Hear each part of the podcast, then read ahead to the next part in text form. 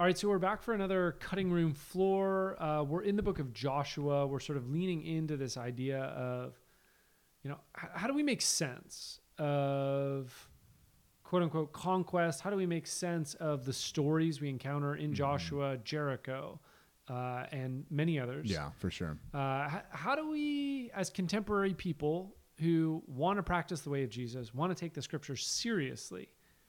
What Yeah. categories do we use For to sure. sort of do that, right? Because it's not always simple. Yeah, for sure. And I think there's a lot we could say here. And I think we'll have a couple different episodes on kind of this conquest, you know, topic, if you will.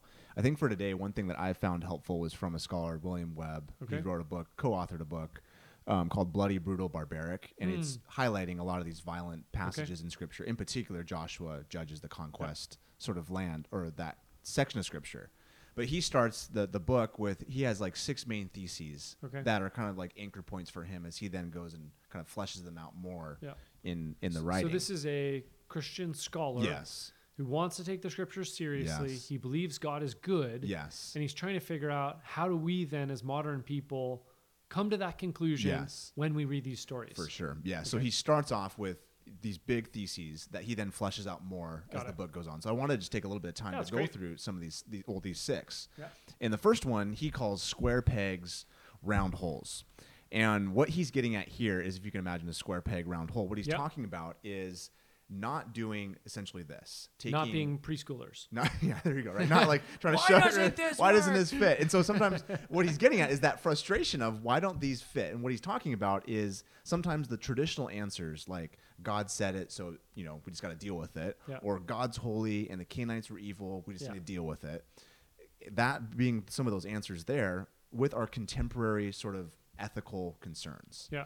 And so just doing our contemporary ethics with kind of these directives from scripture, these traditional answers, Yeah. and trying to make them fit, oftentimes leaves people frustrated Yeah. with Doesn't how, go well. How do you actually read Joshua? Well, Yeah. Because you still go, that still seems wrong or doesn't jive well or whatever. And so his sort of little pushback, and this gets fleshed out more, is that we need to understand ancient Near Eastern ethics and Okay. culture and also understand yes the character of god and what he wants to do then is not just impose essentially our contemporary ethic ethical concerns as good as they might be on this ancient text or Okay. and especially on the ancient israelite culture Yeah. and so Or the Canaanite culture. or the Canaanite culture in for sure totally Yeah.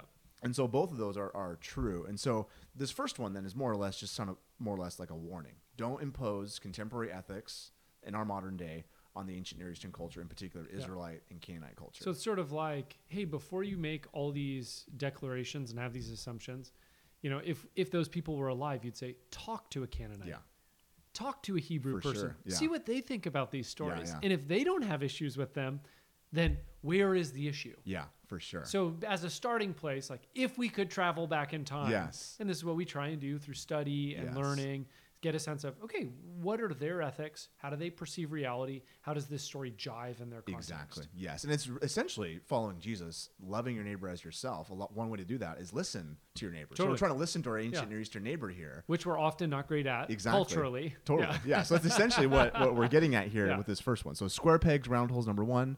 Number two, and he's not the only one to make this point, but he says the total kill rhetoric is hyperbole. Okay. Now, what they're talking about with the total kill rhetoric is that often when you read through, in particular, Deuteronomy and then the chapters in Joshua, is that there's these divine commands or these directives from Moses or Joshua themselves to essentially kill all or drive out all or Yeah. destroy all. And then it's the Canaanites and maybe some of the other ites, Yeah. even language of like all men, women, and Yeah. children. And we the read the all and our jaw falls to the ground and we're like, what? Seems uh, like the title of the bu- book bloody brutal and barbaric Yeah. right so like what is exactly going on here and so we might take another i think an episode to flesh out and kind of show from That'd great. scriptures how this applies but the point here is that when you actually do the work of reading these texts in the narrative flow of the story and also comparing them to other ancient near eastern kind of war history accounts it's pretty obvious that what's happening here is hyperbolic language So define hyperbolic. yeah, so this is important because what we're what the, these people are not saying, what we're not saying, is that this is not true, or this is like unreliable, or this is like lying, or Yeah. anything like that. This is similar or akin to in our modern context when like a sports team is like having a game or whatnot. Someone might say like my team completely destroyed Yeah. your team, or we Yeah. completely annihilated you know, Yeah. th- this so and so. and what they're saying is we really won. we really won. Exactly. We're not literally saying, you know, obviously in a sports game, Yeah. we wiped them out in a literal sort Yeah. of sense. And in a very similar way, the hyperbolic language is talking about like a complete and total victory over like an opposing. So part of this is a cultural understanding of how language was Yes. used in, at that time and in those settings. For sure. So we read it in our setting and we think, what? Yeah. But in their setting, they're like, oh, this is what that meant. This is, yeah, it just simply means that they had victory. This doesn't necessarily mean that every single human being or every single Yeah. like animal or whatever was wiped out. Got it. And we know this from very simply. You just read through the narrative. Oftentimes, you'll have a story of you know Joshua saying, "We conquered all these lands and we completely destroyed them." Yeah. And with a few chapters later, those same people or that same land is still occupied and they're still Yeah. existing. So clearly they did not destroy everything. Exactly. Yes. Um, and that's you know becomes very obvious, and we can flesh that out more maybe in a future so episode. that's point. that's two. So yeah, round pegs, square holes. Square holes, yeah. Square pegs, round holes. Sorry, I mixed yeah, it up. totally. Yeah, yeah. Total kill rhetoric. Number Total- two is yeah. hyperbole. That's number two. Yeah, three. Number three, it kind of bleeds in a little bit here, is this concept of accommodation. And what scholars are talking Okay. about with accommodation is that at some level, and people will disagree at the extent of the accommodation that God gives in Scripture, at some level, it does seem God accommodates to his people. Meaning, So is that like Moses and divorce? Yes, so that's a, that's probably the best example in Deuteronomy 24. There's a provision given given to Israel in Deuteronomy 24 for divorce. Yeah. And Jesus clearly in Matthew 19 looks back at that command in Deuteronomy 24 and says, "quote Because of your hardness of heart, Yeah. Moses wrote this. There was an accommodation Okay. that took so that's what you there. mean by accommodate. Exactly. Yes. And so the question then becomes how much of and people debate the, extent of this. Yeah. How much of the war language or the conquest is God accommodating to an ancient Near Eastern culture that was very tribal and perhaps you know preoccupied with a lot of other violence happening Yeah. at that time. And so the question becomes then there seems to be some level of accommodation because as you go through the rest of scripture, it becomes very clear in the revelation of Jesus that God's people are not to act like this in any Yeah. way, shape, or form. Yeah. In fact, you get to Matthew 5, and again, you don't want to press this too far and create a dichotomy. We'll get to that in a second. Sure. But Jesus' ethic for his people today is love your neighbor, Yeah. pray for those who persecute, per- Well, you persecute see it in the church. You see it in the life of Jesus. He doesn't fight back. You see it in the life of the early church and how persecuted they are. They never form a militia. Exactly. They never form any way of fighting back. Totally. Yeah. 100%. And even kind of zeroing back in on the Old Testament, the directives that God gave to Israel in the promised land in the book of Joshua were very specific, not just specific to Israel, but, but specific to that generation and that time Okay. as they were going to the promised land. So accommodation ha- hits on a few le- levels. At one level, it hits on accommodating those people, Yes, but he's also accommodating them at a very specific moment in their story, exactly. in a specific place, right? Because Yes. this is related to land Yes. that he is giving them. So it's like that's a lot of accommodations, but it's very specific. It's very specific because Israel was not, and there actually Israel was given other commands as far as war go to not actually go just take over whatever land they wanted Yeah, to. There were boundaries. There were boundaries Yeah, to this. physical boundaries. Physical boundaries. And in fact, Israel was to be a lot of the language in the Psalms that we have, like "Be still and know that I am God," is often associated in context with Israel laying down their arms and laying down their chariots and their spears and trusting that God would protect them and fight for them. So they were Yeah. not, fundamentally to not be kind of a violent, warlike people. They were to be people that trusted Yahweh for their provision. Um, so that's number three, accommodation. Number four uh, is is this idea of an incremental or redemptive movement ethic. That's a lot of moving it's a lot of- Maybe lot of you big can break words, that down a little bit. So the idea here it bleeds into a little bit with accommodation, but this gets at seeing how ethics in scripture are part of an ongoing trajectory within the broader storyline, meaning this that again, the ethics that God gave to Israel at this specific moment in time were part of this broader, larger story of God's redemption. So going back before Joshua, the the clear call was that Abraham, the family of Abraham, was to be a blessing to the nations. Yeah. And so it's within that storyline that the book of Joshua and the conquest takes place. Yeah. And so the broader storyline is God's redemption.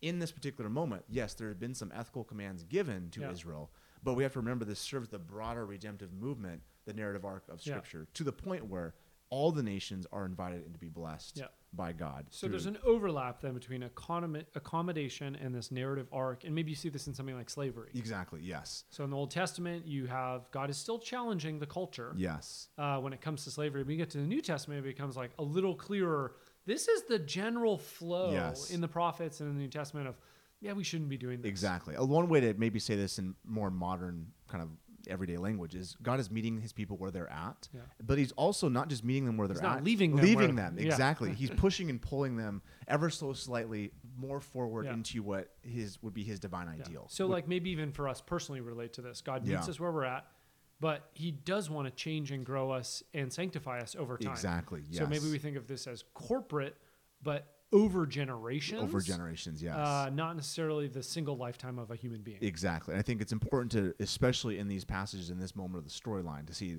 this is one of the main things God is doing with Israel. He's Okay. transforming and shaping them over the course of this trajectory, over a Yeah. course of time. Um, this then gets into, I think, a really important point. Because if you just have accommodation, if you just do the redemptive movement thing, Yeah. if you just kind of push those to their extreme, what ends up happening is you can then have these kind of di- uh, divorced portraits of God between the Old Testament and the New Testament. Yeah. And so the fifth point that so we just makes, discount the Old Testament there Yes. because oh that's that's an old revelation. Exactly. Yes. And so what's important though is when you get to the New Testament and bringing the the collective of, of Scripture together is that number five is that we want to talk about a converging portrait of God, meaning that the Old and New Testament depictions of God or the portraits of God are one and the same. Yeah. And And, so you see this even in like the writings of Paul in the New Testament. No one is saying, "Man, stop reading those old Exactly. stories." They have this high value Yes. for the Hebrew scriptures, right? Because the New Testament isn't even written yet. for sure, and they're elevating. Oh man, this is the word of God spoken to us. Totally. And so, like the author to the Hebrews talks about, in many times God revealed himself in different ways, but in these last days, he revealed himself through his son Jesus. So, Yeah. Jesus is the full revelation of what God is like. Yeah. But that revelation is of the God of the Bible, the Yeah. God of the Old Yeah, yeah, Testament. that's good. And so, when Paul then, you know, says things like in Philippians 2 that every knee will bow, every tongue confess that Jesus is Lord, mo- most people kind of don't realize that Paul's actually quoting that from the book of Isaiah. Yeah. And in the book of Isaiah, it's Yahweh who's in that slot where every knee bows Yeah, yeah. and every tongue confesses. And all Paul has done, he's just put Jesus Cut in the Yahweh slot. Yeah. And so what Because Paul he knows they're the same. Yeah, they're the same. They go Yeah. together. I think that's really important that for us, sometimes we want to, and I, and I understand why people do this. We want to kind of separate those two, or at least in our minds, uh, maybe unintentionally we Yeah. do that. But for the writers of the New Testament, they're wanting to make this fundamental claim that Jesus is the revelation of Yeah. who God is, and that God is the God of the Old Testament. Yeah. And I think that's really important for us So to. they're not bifurcating the Old and New Yes. Testament, but trying to create this is a unified story. Yes, for sure. Okay. So that's number five. The last one here is they talk about, or Webb talks about, the unfinished justice story. And what he's getting at here is that, let's just, you know, for example, let's just say that perhaps maybe there was, just for the argument's sake, something that was unjust about the slaughter of the Canaanites or, or whatever, something that was something fundamentally wrong or whatever for the sake, argument's sake. Yeah. The fundamental call in this context is that God's people would trust that on the last day, all rights are wronged Yeah. all injustices, all forms of the, the effects of living in a fallen world, all of the messiness that we might perceive, whether real or not, in the Old Testament as far as these stories go. The call that God's people are to have when you look at the end of the book of Revelation is that, is that God puts all these wrongs to right, and that God is making and redeeming all of whatever happened in the past and what you know is to happen in the future, and we have to trust that God's justice prevails Yeah. in the end, somehow, some way. Yeah.